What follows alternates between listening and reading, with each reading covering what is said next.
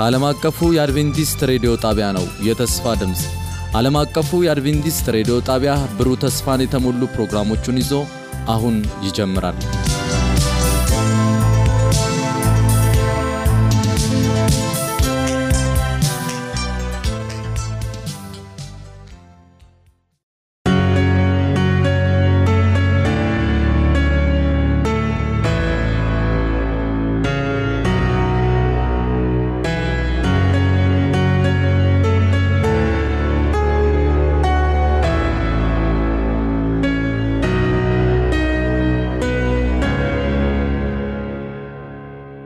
በጌታ የተወደዳችሁ ውድ እህትና ወንድም ክርስቲያኖች በዚህ ሰዓት ካለፉት ሶስት ሳምንታት በፊት የጀመርነውን በመስቀሉ ዙሪያ የሚለውን መልእክታችንን እንቀጥላለን። እንደምታስታውሱት በመጀመሪያ ለክርስቶስ የመሰቀል ሂደት አስጀማሪ ሆኖ በወንጌል መጽሐፍት ውስጥ ሰፍሮ የምናገኘው ይሁዳን ነው። እናም የይሁዳን ህይወት ከዚህ ዘመን ክርስትና ጋር አነጻጽረን ጥሩ ትምህርት እንዳገኘን ተስፋ አደርጋለሁኝ። የጌታ ዋጋው ስንት ነው በሚል ርዕስ የይሁዳን ማንነት ህይወት ከክርስቶስ ጋር ከሌሎች ደቀ መዛሙርት ጋር የነበረውን ግንኙነት በደንብ ለመመልከት ሞክረናል። ቀጥለን ደግሞ የአይሁድ አለቆች ከይሁዳ የተቀበሉትን በጣም ርካሽ በሆነና ሊገመት የማይገባውን ነገር የጌታ የኢየሱስ ክርስቶስን ህይወት በሰላሳ ብር ከገዙ በኋላ ምን አደረጉ የሚለውን በቅናት መንፈስ ተሞልተው የሄዱትን የፍርድ ሸንጎ። በዛ ውስጥም ለዚህ ዘመን ክርስቲያኖች ልናገኝ የሚገባንን ትምህርት በተወሰነ ደረጃ ተመልክተናል።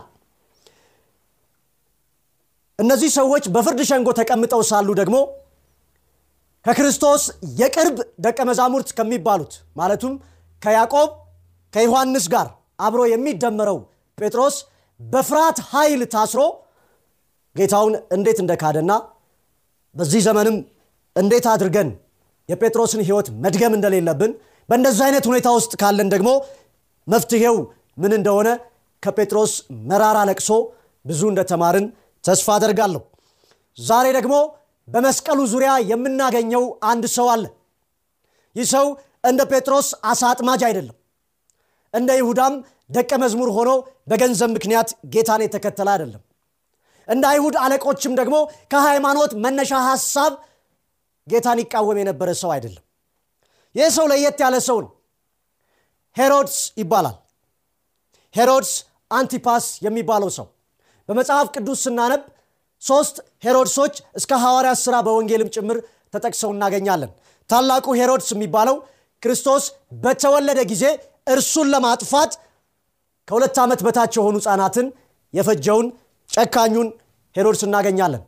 በክርስቶስ መሰቀል ጊዜ ግን በመስቀሉ ዙሪያ የራሱን አስተዋጽኦ ያደረገው ሄሮድስ ደግሞ ከታሪክ ስናነብ እንደምናገኘው ሄሮድስ አንቲፓስ ይባላል። ዛሬ የምናተኩረው በዚህ የሄሮዳውያን ቤተሰብ አባል የሆነ የታላቁ ሄሮድስ ልጅ የሆነውን ሄሮድስ አንቲፓስን ነው የምንመለከተው። መጽሐፍ ቅዱሳችንን ወደ ሉቃስ ምዕራፍ 23 ላይ ሄደን እናነባለን። ሉቃስ ምዕራፍ 23 ከቁጥር 6 እስከ 12 እንደዚህ ይላል። ጲላጦስም ይህን ሲሰማ ሰውየው የገሊላ ሰው መሆኑን ለማረጋገጥ ጠየቀ። ኢየሱስ ከሄሮድስ ግዛት የመጣ መሆኑን ጲላጦስ ባወቀ ጊዜ ሄሮድስ በዚያ ወቅት በኢየሩሳሌም ስለነበረ ወደ እርሱ ላከው። ሄሮድስም ኢየሱስን ብዙ ጊዜ ሊያየው ይፈልግ ነበር ባየው ጊዜ እጅግ ደስ አለው። ስለ እርሱ ሰምቶ ስለነበር ታምራት ሲሰራ ለማየት ተስፋ ያደርግ ነበረ። ብዙ ጥያቄዎችንም አቀረበለት። እርሱ ግን ምንም አልመለሰለትም። የካህናት አለቆችና ጸሐፍትም እዚያው ቆመው ነበር። በብርቱ የወነጅሉትም ነበር። ሄሮድስም ከወታደሮቹ ጋር ናቀው አፌዙበትም። የክብር ልብስ አልብሶም ወደ ጲላጦስ መልሶ ሰደደው ሄሮድስና ጲላጦስ በዚሁ ዕለት ተወዳጁ። ቀደም ሲል ግን በመካከላቸው ጥል ነበር ይላል የእግዚአብሔር ቃል። በዚህ አጭር ጊዜ በመስቀሉ ዙሪያ የክርስቶስ መስቀል ጠላት ሆኖ የምናገኘውን ሄሮድስ ተአምር ለማየት በሚል ርዕስ እንቃኘዋለን። አጭር ጸሎት እናደርጋለን። በሰማይ ያለህ ቅዱስ አባታችን እግዚአብሔር እስከ ዛሬ በሕይወት ያለነው አንተ ስለጠበቅከን ስለሆነ እናመሰግንሃለን። በምን ምክንያት አንተን ለማየት እንደምንጓጓ ከአንተስ ምን እንደምንፈልግ ቃልህ ልባችንን በሄሮድስ ታሪክ ውስጥ እንዲመረምር በዚህ ሰዓት መንፈስህ ይናገረን። ስለ ሰማህን እናመሰግንሃለን። በጌታ በኢየሱስ ክርስቶስ ስም አሜን። ስለ ሄሮድስ ማንነት መጽሐፍ ቅዱሳችንና የታሪክ ጽሑፎችን ስናገላብጥ በጣም አስደናቂ ነገሮችን እናገኛለን። መጀመሪያ ከመጽሐፍ ቅዱስ ውጭ ያሉትን የታሪክ መዛግብት ስንመለከት ሄሮድስ በጣም በራሱ ሐሳብ የራሱን እቅድ ለማሳካት ብዙ ርቀትን የሚጓዝ እስከ ሮም ቄሳር ድረስ ተጉዞ ሐሳቡን ማስፈጸም የሚችልና በዛም ስሜት የሚገፋ ሰው እንደነበረ ጆሴፈስ የተባለው ታሪክ ጸሐፊ አንቲክቱስ በሚባለው መጽሐፉ ላይ በዝርዝር ያስቀምጥልናል። ሄሮድስ ከወንድሞቹ ጋር የተካፈለውን ከአባቱ የተቀበለውን የውርስ ግዛት ለማስከበር እስከ ሮም ቄሳር ድረስ ተጉዞ ያንንም ከእናቱ ጋር በመሆን አሳክቶ ስልጣንን የጨበጠ ሰው ነው።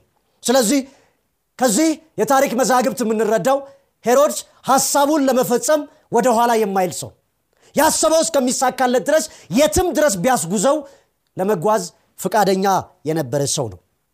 ነገር ግን ከአባቱም አንድ ባህሪን ወርሷል። ይሄ ባህሪ የጭካኔ ባህሪ ነው። አባቱ ታላቁ ሄሮድስ የሚባለው ሰው ከሁለት ዓመት በታች የሆኑትን የቤተልሔም ሕፃናት እንዳስፈጀ ሁሉ ሊሞት አምስት ቀን ሲቀረው የገዛ ልጁን የሄሮድስ አንቲፓስን ወንድም ከመሞቱ ከአምስት ቀን በፊት መገደሉን አዞ የሞተ ጨካኝ አባት ስለሆነ ያሳደገው ይህንን ጭካኔውን ከአባቱ ወርሶ ነበር።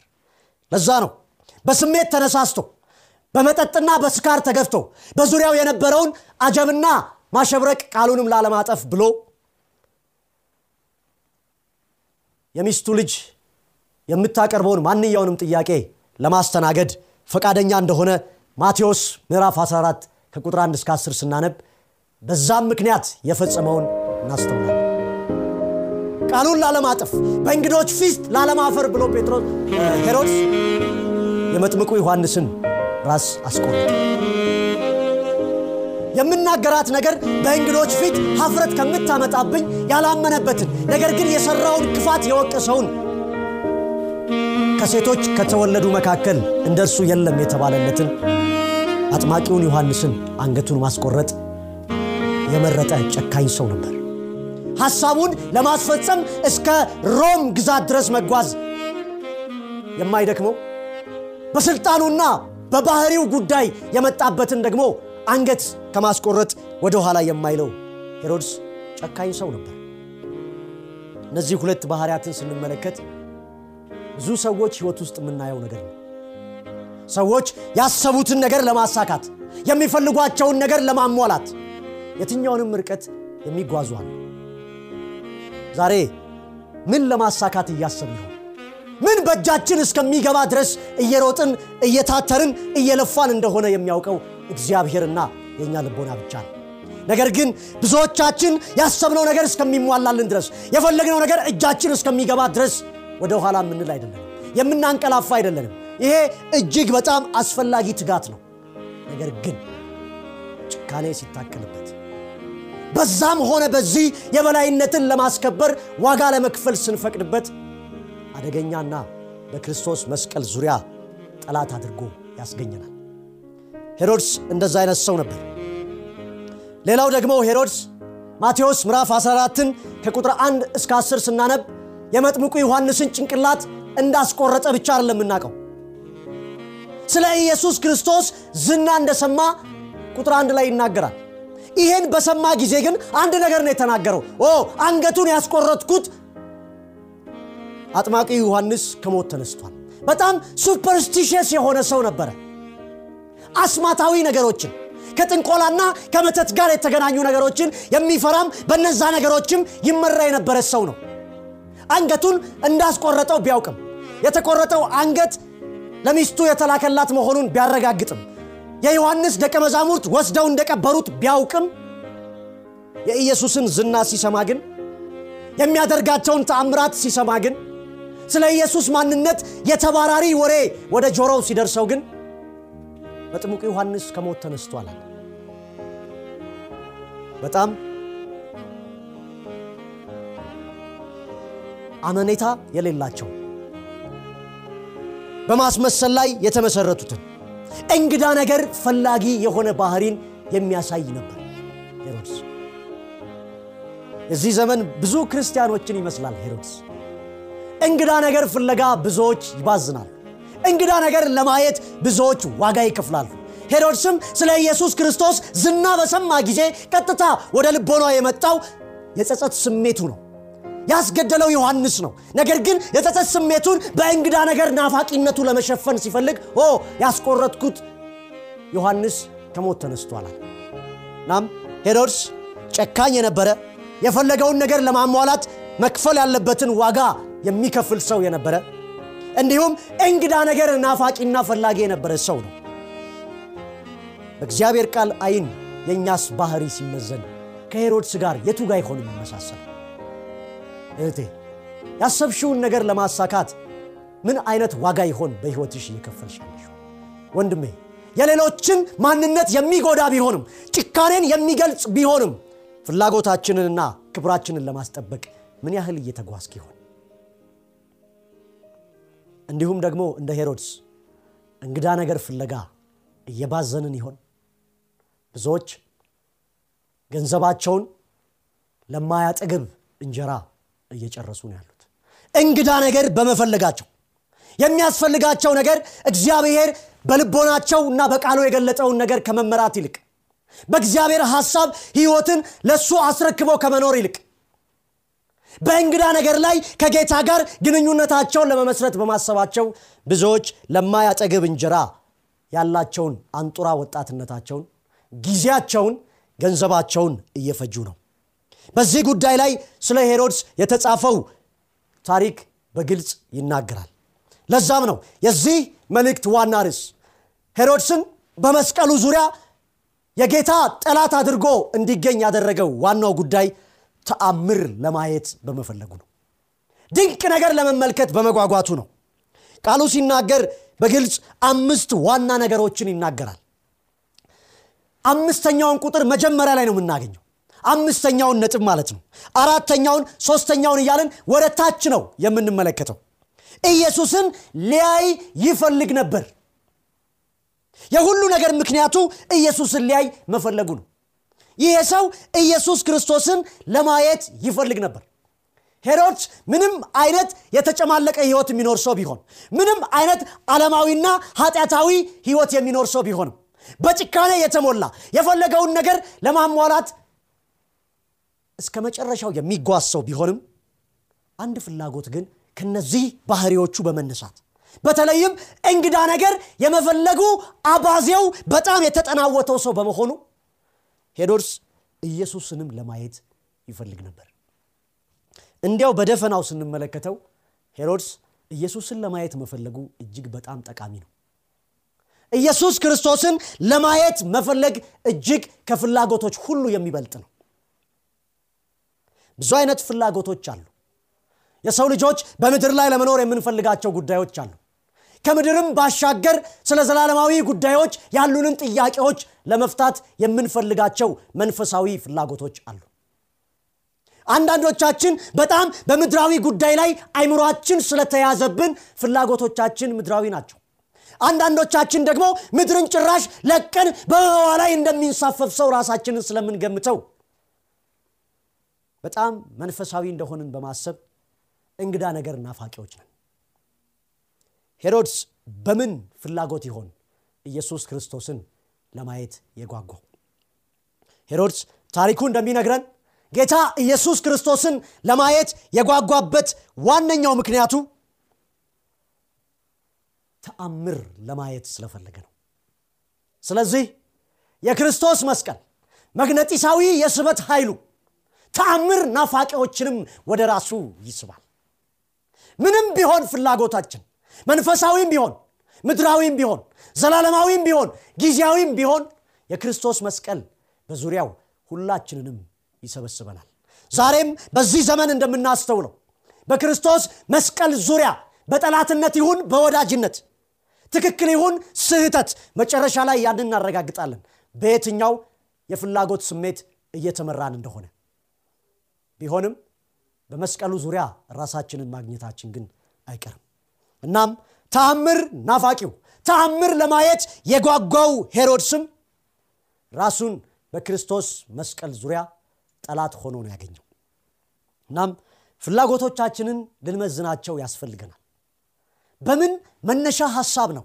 በተለይ ክርስቲያን ተብለን የተጠራን እህትና ወንድሞች። መነሻ ሐሳባችን ምንድን ነው ፍላጎታችን ምንድን ነው ከጌታ የምንፈልገው ምንድን ነው ፍላጎትን በሁለት ከፍለን መመልከት እንችላለን። ጠቃሚና ጎጂ ፍላጎቶች። አንዳንድ ጊዜ ሰዎች በህይወታቸው ለህይወታቸው መሻሻል አስተዋጽኦ ማድረግ የማይችልን ነገር ለህይወታቸውም አደገኛ የሆኑ ነገሮችን ሊፈልጉና ሊናፍቁ ይችላሉ።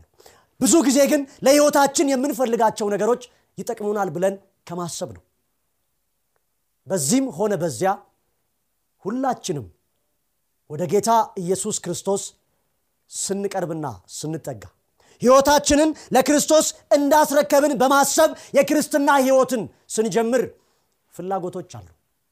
ምንድን ነው ከጌታ የምንፈልገው?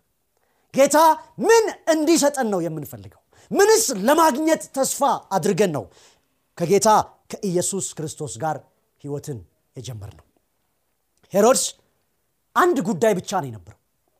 ተአምር ማየት ነው የፈለገው። ድንቅ ነገሮችን መመልከት ነው የፈለገው። ከኢየሱስ ክርስቶስ ጋር ለመገናኘት ብቸኛው ምክንያቱ ገንዘብ ለማግኘት አይደለም። ከኢየሱስ ክርስቶስ ጋር ለመገናኘት ብቸኛ ፍላጎቱ እውቀት ለማግኘት አይደለም። ከክርስቶስ ጋር ለመገናኘት ብቸኛ ፍላጎቱ የዘላለም ህይወትን ለማግኘት አይደለም። ከክርስቶስ ጋር ለመገናኘት ብቸኛ ፍላጎቱ በህይወቱ ተቀድሶ ጌታን ለማክበር አይደለም። ተአምር ማየት ብቻ ነው የፈለገው። ድንቅ ነገሮች ሲሰሩ ማየት ዋው የሚያስብሉ ነገሮችን መመልከት ፈለገ። እናም ኢየሱስን ሊያየው ይፈልግ ነበር። በእርግጠኝነት እናገራለሁ ብዙ ክርስቲያኖች ጌታ ኢየሱስ ክርስቶስን በህይወታችን ማየት እንፈልጋለን። በህይወታችን ክብሩ ሲገለጥ ኃይሉ ሲሰራ አብሮነቱ እንዲታወቀን በራእይ በህልም በድንቆችና በታምራቶች እግዚአብሔር በኢየሱስ በኩል ሲገለጥ ማየት እንፈልጋለን። ነገር ግን ዋነኛው ህይወታችንን ከክርስቶስ ጋር የምንመሰርትበት ድንቅና ተአምራት ከሆኑ ልክ እንደ ሄሮድስ ኢየሱስን ለማየት የምንናፍቀው ተአምር ለማየት ከሆነ ግን ውጤቱ እንደ ሄሮድስ እንዳይሆን ያሰጋናል እናም ሄሮድስ ጌታ ኢየሱስ ክርስቶስን ለማየት እጅግ በጣም ይፈልግ ነበር። ዝም ብሎ ተራ ፍላጎት አልነበረም። በጣም በጉጉት የተሞላ በቅርበት በአካል አብሮት ሆኖ የሚያደርገውን ነገር ኃይሉን የሰማለትን ነገሮች ማየት ይፈልግ ነበር። ጌታ ኢየሱስ ክርስቶስን በህይወት የማገኘው የማያው መንገድ እንዴት ይሆን? ሁላችንም በስሙ የተጠራን ልጆቹ ጌታ ኢየሱስ ክርስቶስ በህይወታችን ሲሰራ ማየት እንፈልጋለን። ጌታ ኢየሱስ ክርስቶስን ልናየው እንፈልጋለን። ነገር ግን መነሻ ሐሳባችን ምን ይሆን? ሄሮድስ ለምንድን ነው ከኢየሱስ ክርስቶስ ተአምር ለማየት በማሰብ ኢየሱስ ክርስቶስን ለማየት ይፈልግ የነበረው ቃሉ ሲቀጥል ከአምስተኛው ነጥብ ነው የጀመርነው። ኢየሱስ ክርስቶስን ማየት ይፈልግ ነበረ። ባየው ጊዜ ደግሞ ይላል ወደ አራተኛ ነጥብ ስንመጣ እጅግ ደስ አለው። እግዚአብሔር ይመስገን ኢየሱስን ማየት ስንፈልግ ኢየሱስን ማየት እንችላለን። እግዚአብሔር ይመስገን። የምናይበት መንገድ ኢየሱስ ክርስቶስ ወደ እኛ የቀረበበት መንገድ ግን ከእኛ ፍላጎት አንጻር ሊሆን አይችልም ሄሮድስ ኢየሱስ ክርስቶስን ለማየት ብዙ ጊዜ የሚፈልግ ሰው ቢሆንም ሄዶ ግን ሊያየው ክብሩ አልፈቀደለትም ነበር። እናም ይሄንን ፍላጎቱን እግዚአብሔር ባልጠበቀው መንገድ እንደ ጠላት በሚቆጥረው እንደ ባላንጣ በሚመለከተው በጲላጦስ በኩል ኢየሱስን ላከለት። እግዚአብሔር ይመስገን። ጌታ ኢየሱስ ክርስቶስ ወደ ህይወታችን በምን መንገድ እንደሚመጣ አናውቅም ባልጠበቅ ነው ባልጠረጠር ነው ይሆናል ብለን ባላሰብ ነው የውስጥ ጉጉታችንን ያየ ጌታ ወደ እኛ ይመጣል። ነገር ግን በመጣ ጊዜ እንደነበርን አይተውንም። የሄሮድስ ታሪክም የሚናገረው ይህንን ነው። እናም ኢየሱስን ሊያየው እጅግ ይፈልግ የነበረው ሄሮድስ ወደ አራተኛ ነጥባችን ስንመጣ ባየው ጊዜ እጅግ ደስ አለው። እውነት ነው። ጌታ ኢየሱስ ክርስቶስን ማየት እንደሚያስደስት ነው የምናስበው። ጌታ ኢየሱስ ክርስቶስን መመልከት ልብን የሚያሞቅ ነገር እንደሆነ ነው የምናስበው። መጽሐፍ ቅዱሳችን ግን በተቃራኒውም ትምህርት አለው።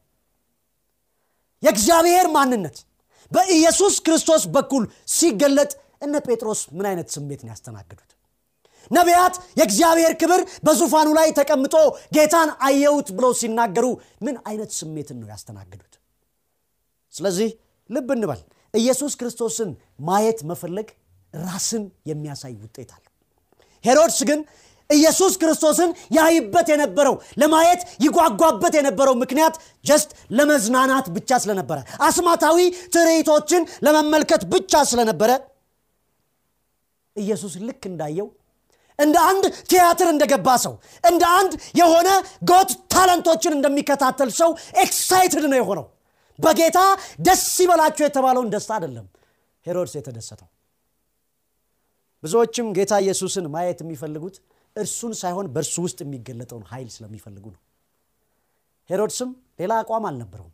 ሌላ ምንም አይነት ፍላጎት አልነበረውም። ኢየሱስን ማየት ራስን ማየት እንደሆነ የእግዚአብሔር ቃል የሚያስተምረውን አይደለም ይፈልግ የነበረው ሄሮድስ ይፈልግ የነበረው ኢየሱስ በሚያደርገው ነገር ከህይወቱ የሚያገኘውን የደስታውን የምድራዊ የኃጢአታዊ entertainment ኡ የሚጨምርበትን መንገድ ነው። ዛሬ ብዙዎችም በበየቤተ እምነቱ የተሰበሰቡት በዚህ ሀሳብ ነው። entertain መደረግ ይፈልጋሉ አገልጋዮች ወዲያና ወዲህ እያሉ የሚያደርጓቸውን ነገሮች ድንቅና ተአምር የተባሉ ነገሮችን በማየት ለመዝናናት እዛ ስፍራ ይገኛሉ። ኢየሱስም እንዳለ በዛ ስፍራ ያምኑና እጅግ ደስ ይላቸዋል። ልክ እንደ ሄሮድስ። አንዳንዶች እውነተኛይቱ የእግዚአብሔር የመጨረሻው ዘመን ቤተ ክርስቲያን ውስጥ ደግሞ በእንደዚህ በሄሮድስ ሀሳብ ተሞልተው ይቀመጣሉ። እናም ኢንተርቴን መሆን ስለሚፈልጉ የጌታ ኃይል በታምራትና በድንቆች ሲገለጥ ማየት ስለሚፈልጉ ያሰቡት entertainment አልገኝ ሲላቸው በሄሮድስ ተቃራኒ የሆነ ስሜት ይሞላሉ ያዝናሉ።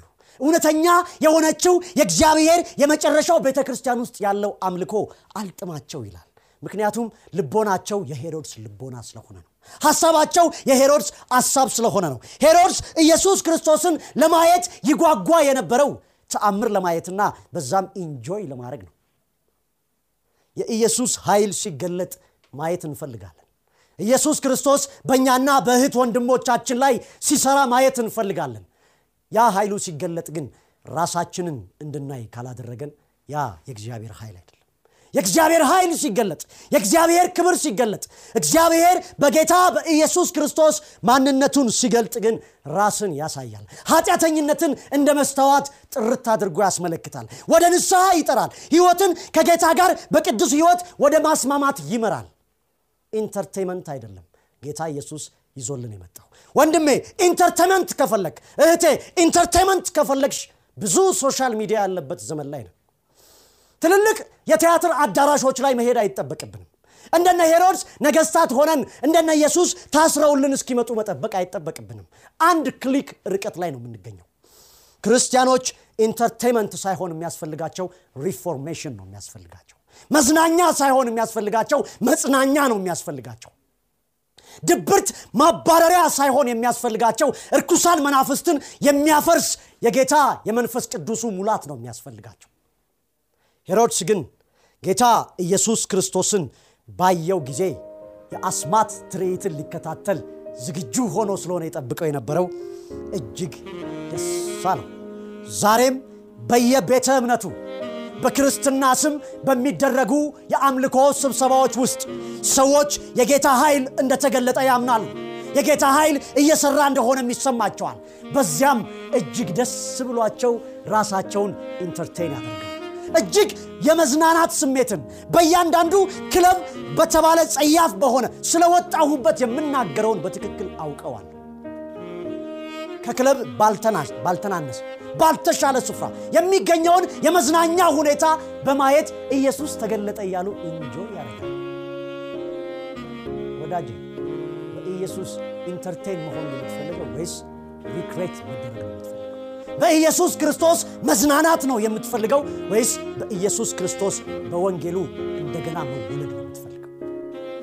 ትልቁ ተአምር ከእናትና ከአባታችን መወለዳችንም አይደለም። ትልቁ ተአምር ከያዙን በሽታዎች መፈወሳችንም አይደለም። ትልቁ ተአምር ዳግም ከመንፈስ ቅዱስ መወለዳችን ዳግም የእግዚአብሔር ልጅነትን አተን የቁጣ ልጆች ያስባለን ማዕረግ ተገፎ የእግዚአብሔር ልጅነት ስልጣን መቀበላችን ትልቁ ተአምር እኮ እሱ ነው። ነገር ግን ሄሮድስ ዋና ዓላማው entertainment ነው፣ መዝናናት ነው። ዛሬ አምልኮ እንደዛ ሆኗል። ብዙ ሰዎች እግዚአብሔር ቤት የሚመጡት ድብርታቸው እንዲለቃቸው ነው። ፈታ ዘና ማለት ስለሚፈልጉ ይመጣሉ። በመዝሙሩ መዝናናት ይፈልጋሉ። በስብከቱ መዝናናት ይፈልጋሉ። ልክ እንደ ሄሮድስ ናቸው። ያመረ የተዋበ ልብሳቸውን ለብሰው ገጭ አድርገው ተሽከርክረው እግዚአብሔር ቤት ይገኛሉ። ዋና ዓላማቸው ግን የህይወት ቅድስና አይደለም፣ entertainment። ስለዚህ ወንድሜ ጌታ ጋር ስትመጣ ምንድን ነው? እህቴ ኢየሱስ እግር ስር ስትወድቂ ምንድን ነው የፈለግሽው? መለወጥ፣ መቀደስ፣ በክብር የሚገለጥበትን ጊዜ በናፍቆት መጠባበቅ፣ ለሌሎችም የህይወት ሽታ መሆን ወይስ ማኅበራዊ ፍላጎቶቻችንን በመንፈሳዊ ካባ ሸፈነናቸው ለመዝናናት ይሆን ጌታ ፊት የምንቀር በዚህ ዘመን ያለው ክርስትና ግን በትክክል የሚነግረን ብዙዎች በክርስትና ስም የሚሰበሰቡት entertainment ፍለጋ ነው። መዝናናትን ፈልገው ነው። በመድረክ ላይ የሚከናወነው ነገር እንዲያዝናናቸው ኢየሱስን ለማየት እጅግ ይናፍቃሉ። ኢየሱስ የተገለጠም ስለሚመስላቸው በዚያ መድረክ ላይ እጅግ ደስ ይላቸዋል። የሚያሳዝነው ግን ሄሮድስ የተገለጠለት እፊቱ የቆመው ሐሰተኛው ክርስቶስ ሳይሆን እውነተኛው ክርስቶስ ነበር። በዘመናችን ግን የተገላቢጦሽ ነው። በየመድረኩ ላይ የሚገለጠው መንፈስ ሐሳዊ መንፈስ ነው። ብዙዎች ግን ኢየሱስ ሄሮድስ ፊት እንደተገለጠው የተገለጠ እየመሰላቸው በደስታ ይሆናል። እናም ሄሮድስ እጅግ ደስ አለው። ለምንድን ነው ሊያየው የፈለገው? ለምንድን ነው ሲያየው ደስ ያለው? ወደ ሦስተኛ ነጥብ ይወስደናል። ምክንያቱም ሄሮድስ ስለ ኢየሱስ ብዙ ሰምቶ